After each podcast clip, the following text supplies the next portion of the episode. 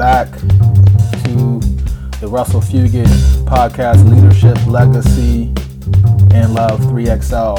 Um, we're here in the second episode. I think the theme we're going to be doing WWC World War C. And I'm blessed and humbled today to have my very first guest on this podcast. And I had to start with someone who's very special to me.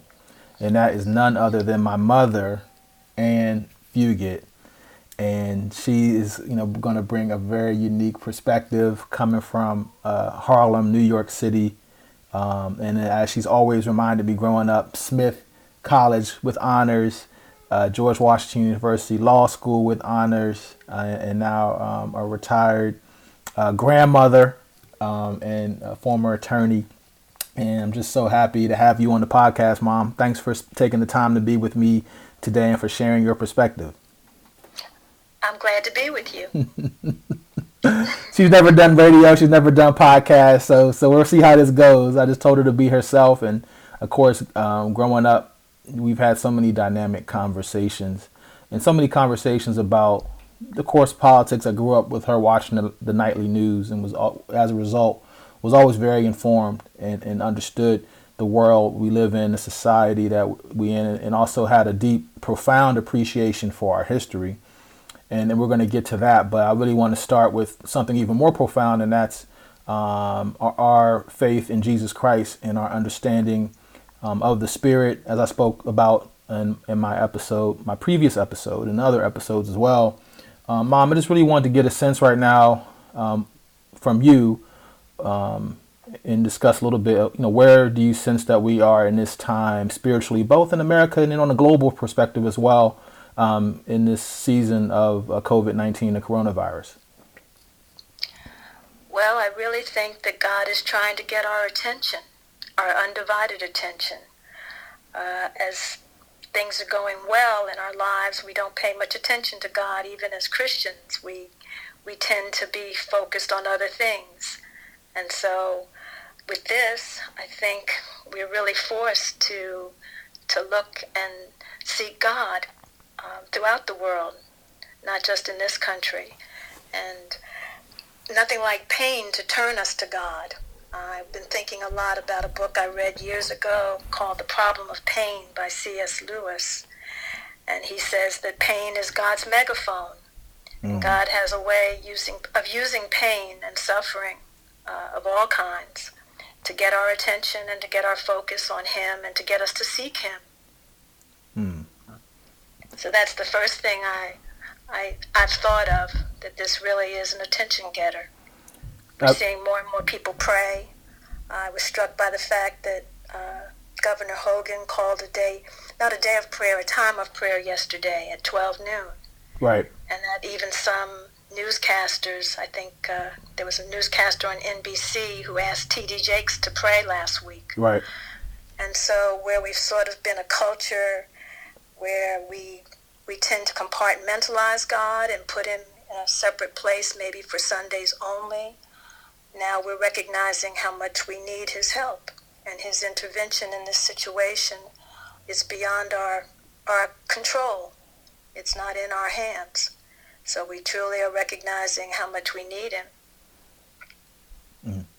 So how, how can we, um, as, as people of maybe vari- different faiths, or even uh, you know, there's so many. America certainly has strong Christian roots, and so many people, I think, even in, in, my generation and younger, you know, may have grown up in and around the church, but have been disappointed in in in, uh, probably the lower C church. You know, disappointed in in, in people, right, and in, in organizations. Yes. And I know we've had those experiences, Mom. Um, in this time, how can we turn? How can we um, turn our attention to, to people, you know, with varying degrees of maturity? How can we really turn our attention if, if, we we're losing our job, if we're in a tough spot, um, if we're having troubles at home and we got to be at home? You're hearing, you know, d- divorces and things are, are likely to spike. How can we how can we really turn our attention and, and, and lean into that? You have to make a decision, and it's almost I think of it in terms of um, an emergency situation where you have nowhere else to go you have you have no solutions to your problems. and you have to turn to God. And the way you turn to God is you really turn to Him in prayer and fervent, earnest prayer. Um, that's that's key, and that's for everyone, regardless of what faith they are. I think everyone does have an ability to, to pray. Of course, you have to have a measure of faith too to seek God. If you don't know God or have any kind of faith, that's very difficult. But in all circumstances of life, no matter how difficult they are, um, all of us have the ability at any time to turn to God and ask for help and say, I can't handle this. It's beyond me.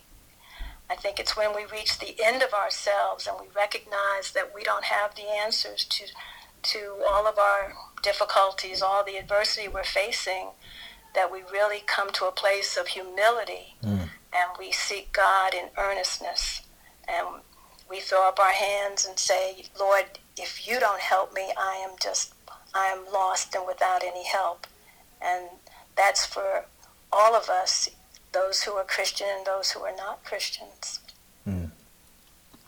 Thank you for that, and I'm I'm just so grateful that you've you've raised me to understand that, and it's taken my own life experiences to really learn that. And I think that's the case for everyone. Is that you know you have to learn through. We have to learn through our own experiences, and that's hard and that's painful. And this is certainly a painful time for, for, for most of us. I know we're you know we're praying for health and we're praying about, um, of course, the economy, and, I, and I'm just been struck, of course, by the the economic impact and really understanding that I think more people are going to be hurt um, economically in the, the the the issues that are going to exist because of that, whether it's depression, whether it's loss of income, whether it's domestic violence, whether it's drug and alcohol abuse, etc. Um, that there's just so many things that, that we're going to struggle with. I know you, mom, you also have a unique perspective because of my grandparents, because of Howie and Nat, as we as we call them, um, and, and, and what what they experienced um, and their parents experienced um, during the Great Depression. Um, what are, what are your some your memories of, of the stories you heard from your parents and grandparents about what they what they lived through about hundred years ago in the Great Depression? Well, I know for both my parents, the Depression uh, left a lasting, indelible mark on their lives. Um, both of them were extremely frugal people because of having grown up in the Depression, and they were deeply affected by it. My mother um, talked about the fact that to have ice cream was a luxury. I mean, if she had an ice cream, that was very, very special because times were so difficult. And my grandfather, fortunately, her father, worked for the post office, but he was he was furloughed for like about six weeks, and then he he'd work again for another six weeks, and so his salary was substantially cut. And so they really, um, they really struggled. And so mom was always one to save everything. She washed aluminum foil. I always wondered about that, you know, but she would wash it very thoroughly and reuse it. Uh, she would take the zippers and the buttons off of worn out clothes and I'd say, why do you do that, Mom? And she'd say, because buttons are expensive and I can reuse them. I can use these buttons on something else. So there was a real uh, focus on being thrifty uh, and a real focus on not wasting. Um, they never acted as though there, would, there was always going to be more. They acted as though, you know, we may not have anything later on down the road, so we better be very careful with our with what we have and with our money. And so they were definitely people who didn't believe in going into deep debt. Um, they believed in investing and saving, always having um, something for the unforeseen. Pop would always talk about the the unforeseen circumstance that may come up, and you never know what's going to happen. And he would he would describe it as "up jumps the devil" in your life, and that stays with me. Um, so they they were very, very cautious and they, they enjoyed life. They managed to, to travel and, and to have a good life, but they were very, very careful and thoughtful about what, how they used their money, what they did with their money, and they certainly, they didn't believe in debt. They were very much opposed to debt, and they just, they didn't live beyond their means. If anything, they probably lived under their means. I can remember as a kid, we had a old beat up Buick and Dad drove that car forever um, to the point where the muffler had fallen out, and we would hear the muffler rattle or make noise as the car drove down the road. And uh, some of our neighbors, when we were out in Long Island in the summertime in Sag Harbor, would laugh at Dad and say, "Yeah, you know when the Paynes are coming because you hear that muffler." But he kept that car probably for about nine or ten years, and then finally, you know, got a new car. But that was the kind of uh, values they had. They were about really being very tight with the dollar and, and saving. And Dad also believed in investing. Um, and he studied and he would stay up late at night. He worked, but he also at night would stay up studying to uh, figure out what stocks to invest in and how he could um, provide more for his family than what he was earning.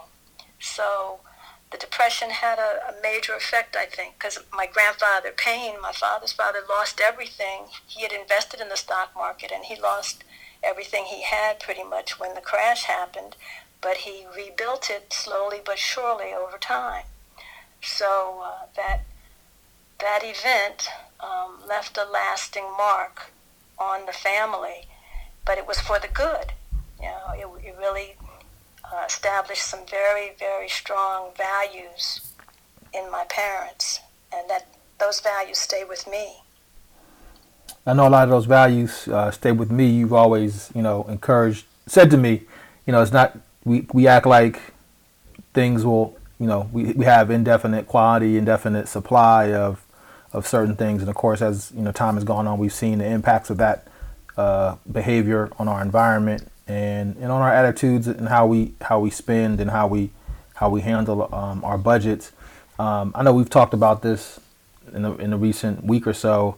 Uh, I mean, there's no doubt to me that we're we're in, or if we're not there yet, we're heading towards a depression of some sort.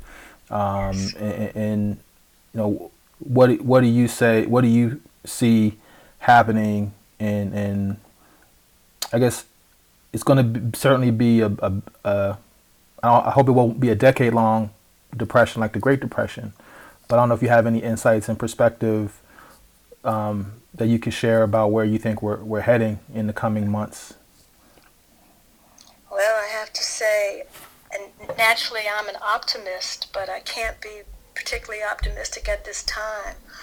I know that uh, the unemployment rate has grown considerably since this pandemic began and that a lot of people are living uh, from paycheck to paycheck. A lot of people are working multiple jobs just to make ends meet. And we live in a very consumer oriented society where people spend, spend, spend, and we're encouraged to spend and, and told we have to have certain things. And so people don't have a lot of savings. So I have to say that I'm, I'm concerned. I was thinking about the Depression and was looking up some of the statistics and how during the Depression, um, the peak of it was at the peak, I think midway, we had an unemployment rate of 25%. And uh, most of the Depression, it was about 14%. And I could see that, you know, we're heading probably into that 14% um, area. I think it was something like six, six and a half million or 6.3 million people applied for unemployment insurance just maybe last week. Right. Or in the last couple of weeks. Well, over about approximately 10 million in the last two weeks, and of course they're saying that because the system has been choked, that it's probably many more who wish to apply but weren't able to get through either by ca- calling or, or on the internet because it, the system was so uh, backlogged because of the the sudden uh, avalanche of people attempting to apply. And of course, we'll have updated numbers in a few days from now. But yeah. So the, the situation economically is very serious, and this is an opportunity really for the church. Um, and I, I'm talking about people who believe in Jesus Christ to rise up and do something to help their their brothers and sisters who are going to need help. Um, there's going to be a great need for food, clothing, shelter, um, and the church needs to needs to come and meet those needs. I think people are starting to do that already. You see a lot with the food banks. Um, people are volunteering at the food banks and they're donating food, they're donating money. So they're there is this spirit of love and concern for our fellow man that's happening now, but we're going to need to do more and more in the days to come. I wish it was going to be different, but I, I can't see this um, turning around anytime soon. They're talking about this pandemic lasting for possibly a year and a half. And so a lot of people are going to be uh, suffering. And then there are people that have already been suffering economically before this pandemic. Of course, yep. You know, so it's just, we're going to have to, um, those of us who say we love God, we're going to have to rise up and, and help. Mm-hmm. How, this is Russell Fugit. You're listening to Leadership, Legacy, and Love podcast. I'm here with my mother, Ann Fugit. Um, how, how can we I mean, you mentioned Governor Hogan, and, and my wife was, was telling me about it last night after the moment of prayer happened. And, and you know, I watch news. I don't, and I'm on social media. I don't know how I I, I missed it because I would have certainly. And we had church at home, and we had our kids. Our kids got dressed up. You know, I think I might sent you a picture where they were in their dre- their dresses, and and and we had a nice day. It was beautiful weather. We got out a little bit and were on our deck for half most of the afternoon and everything. And they were running the house, having the run of the house how do we how do we you know bridge the gap? You talked about what the church can do. How can we net, not let this moment in time pass without continuing to to remove the shame from expressions of faith um, in in in public life, and that's okay for our governor. And I'm sure some people had an issue with it, but I, I haven't seen it. But I'm sure people did but with our governor saying, you know, no matter what your background is, take a moment of silence, pray.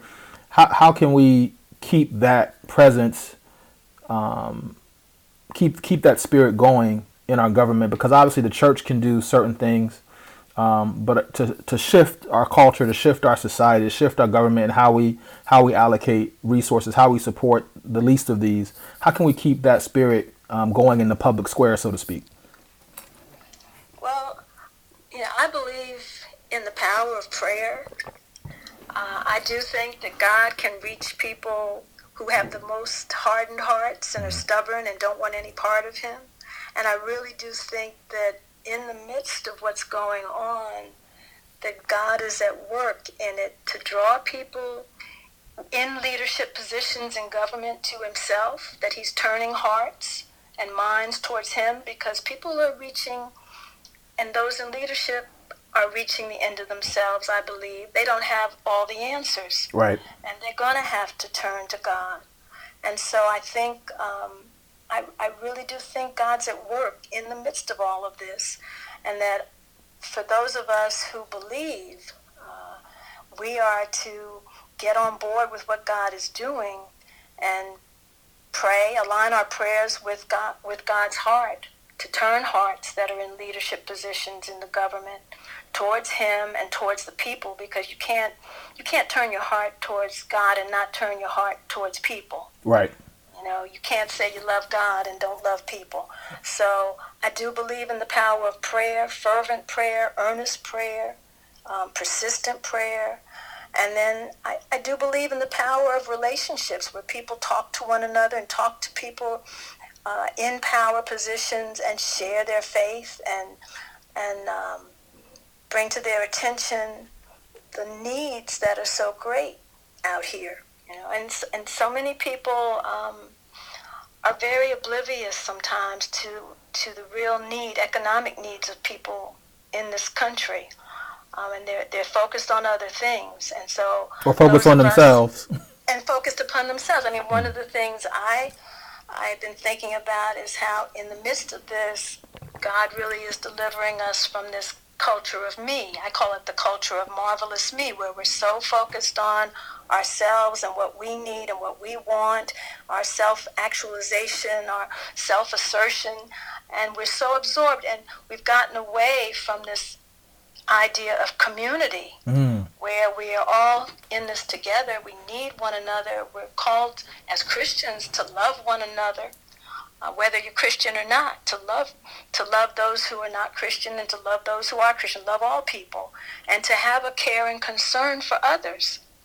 And that has to translate into every aspect of our lives, into political life and in our interactions in politics with, you know, with our voting, with um, our going to Board of Education meetings, these things where we vo- voice our beliefs and our concern for the least of these. Mm.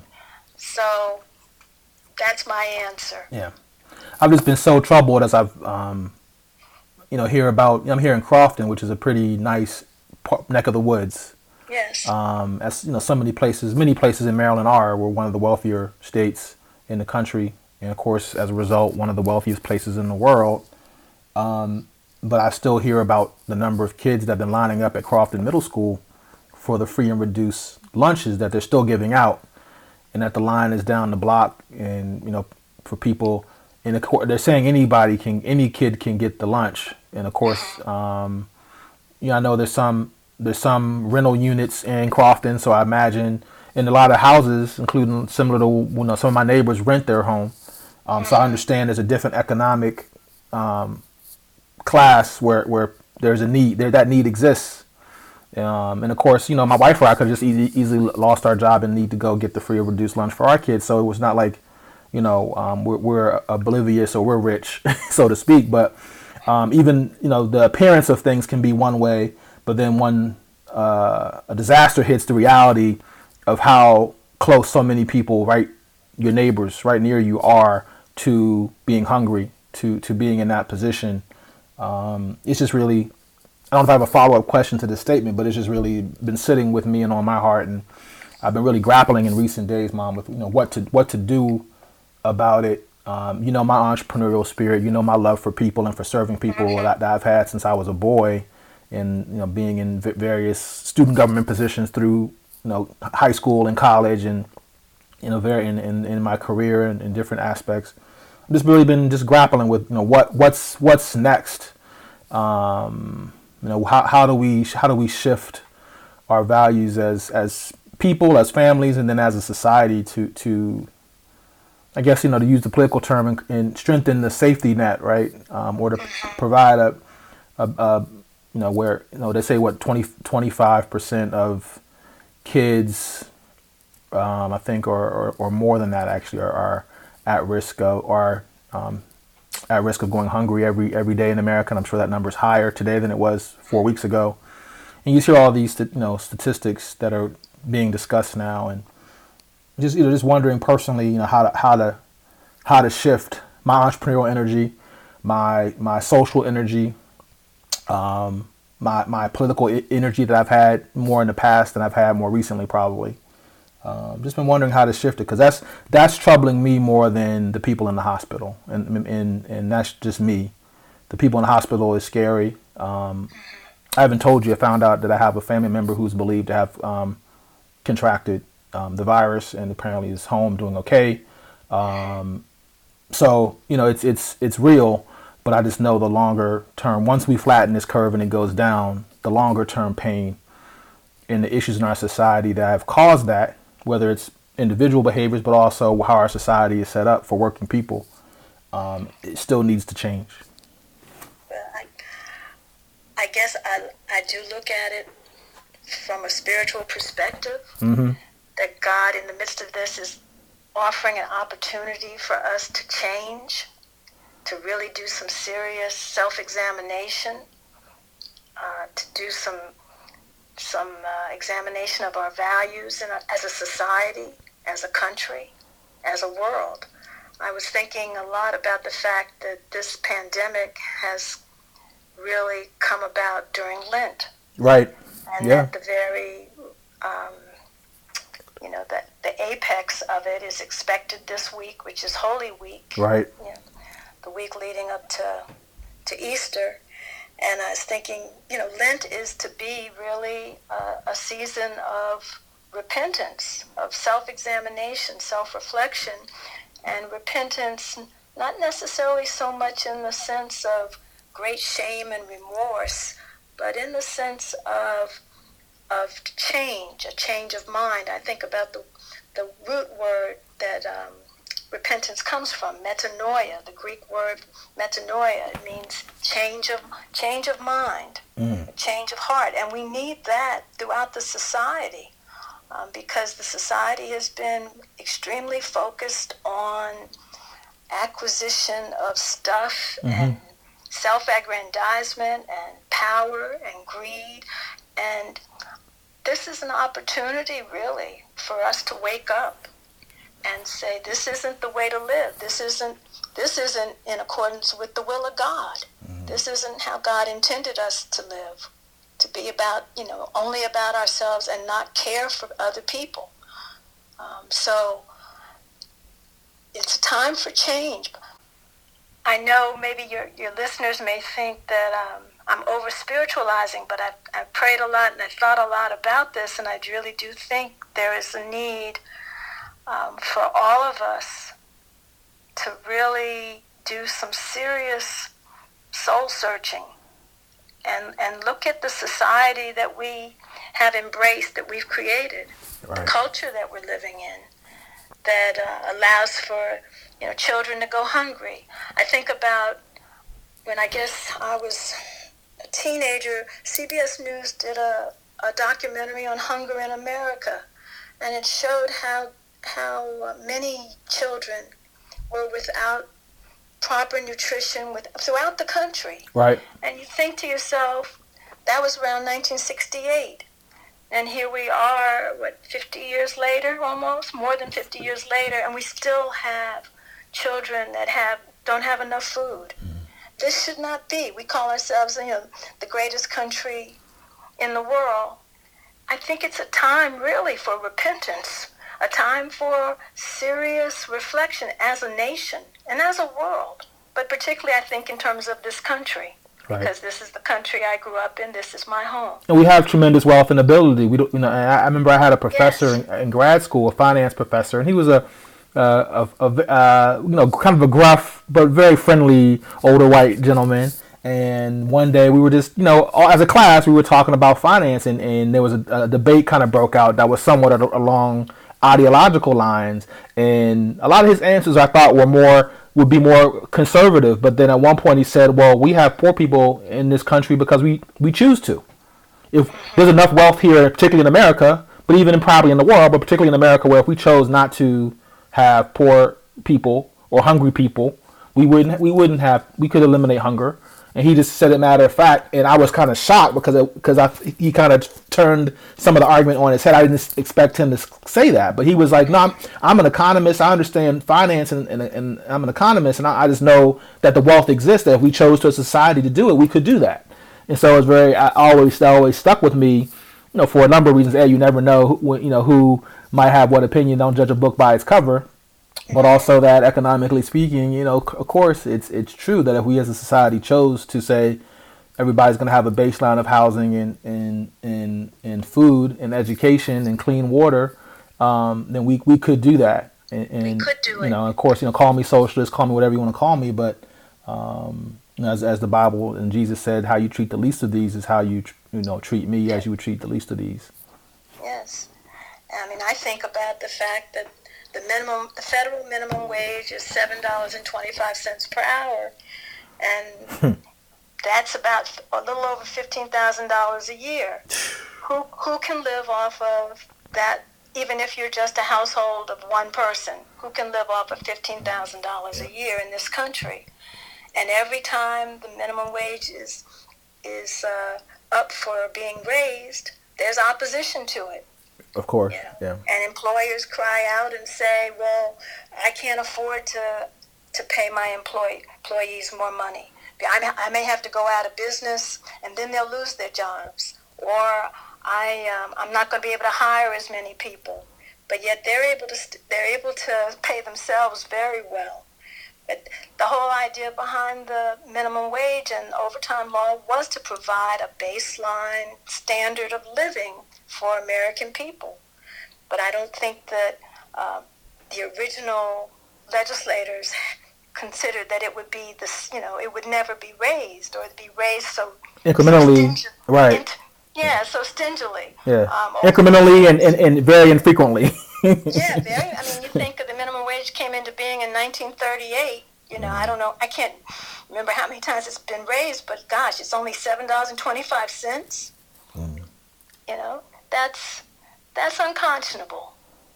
But greed rules here, unfortunately. Greed and a lack of compassion. And we say we're Christ-like. We say we're Christian. We're a Christian country.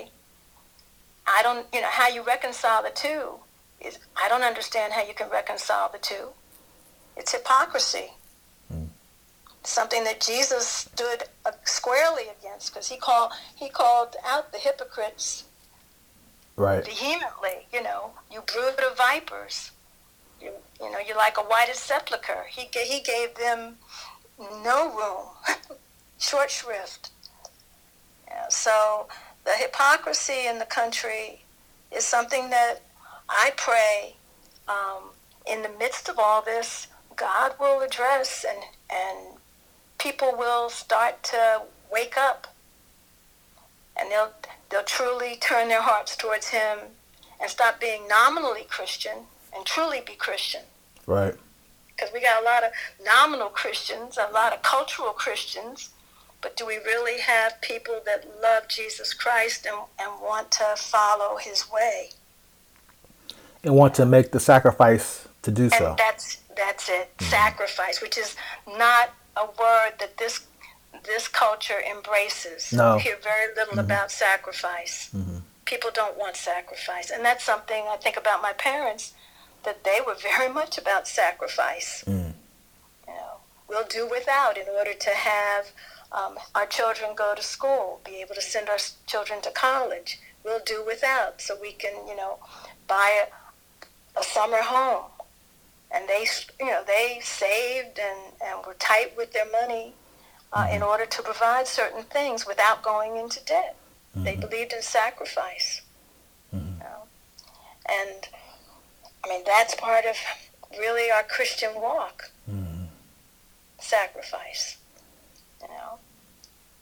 If we're truly going to imitate the Lamb of God, you know, he was the ultimate sacrifice willingly laid his life down completely for a horrific death. Well, that, that is certainly what we are remembering uh, this week. That's right. Uh, it is Holy Week, and. I just as as this virus and as the economic impact seems to be disproportionately impacting the least of these poor people, brown and black people. Um, I'm just I'm just wondering um, how how how those of us who have the privilege of social distancing, of, of remote work and keeping our paychecks, um, if we'll if we'll realize the impact and, and really be willing to make the shifts um, in in our society that we're talking about. But um, I know through through prayer and and and and by the grace of God, hopefully we will be able to to begin to see so. see some shifts in uh, in the coming months and years um, to have a more equitable society. Yeah, I pray so with all my heart. Well, Mom, thanks for this conversation. Thanks, you really uh, bought it, this whole thing, uh, the conversation full circle. I don't know if there's anything else you wanted to add or, or, or, or say before we conclude today. Well, as I was praying and asking God what I should say, uh, He gave me a scripture and so I'm just going to read the scripture. Please. It's Jeremiah 29, 13. You will seek me and find me when you seek me with all your heart. And I know from my own experience that this word is true. Mm. If you seek him with all your heart, you will find him. He'll reveal himself more and more to you. Mm-hmm. And so trust him. Uh, let him direct your path of life. And uh, have peace. Amen. I always say people to people, keep your peace. Yes, keep your peace. Don't let anything or any circumstance take your peace.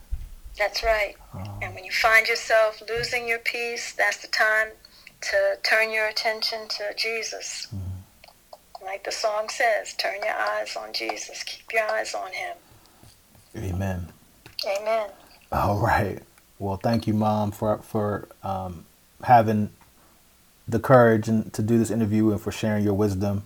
Um, I really appreciate it, and I hope I hope you'll be willing to share this episode with your friends and your network. And um, uh, I'm confident it'll bless a lot of people and, and give people uh, th- something to think about, certainly, and, and, and more importantly, um, reason to really take this time in this season to, to seek God earnestly in prayer. So thanks, Mom. I love you. You're welcome. I love you too. Thanks for the opportunity to of course. share. Of course. Thanks. So, um, this is the Russell Fugit Leadership Legacy and Love podcast, and you just um, got a, a, a big chunk of of my legacy, my mother, and and um, who I give great honor and respect to in the role she's played in helping me to understand who who God is and in so many aspects and elements. And so I'm just thank you for listening. Um, please stay tuned. Um, I have some other guests already lined up for this week, and I'm really excited um, as we continue this uh, WWC World War C series and um, really want to go deeper and, and, bring some different perspectives to you for this season. Um, of course, you can follow me across social media at Russell Fugit um, and contact me at russellfugit.com. Again, thank you for listening. Stay safe to us, it's, it's, it's, stay safe, stay well, stay home. Those are the three things to do right now. So, God bless you and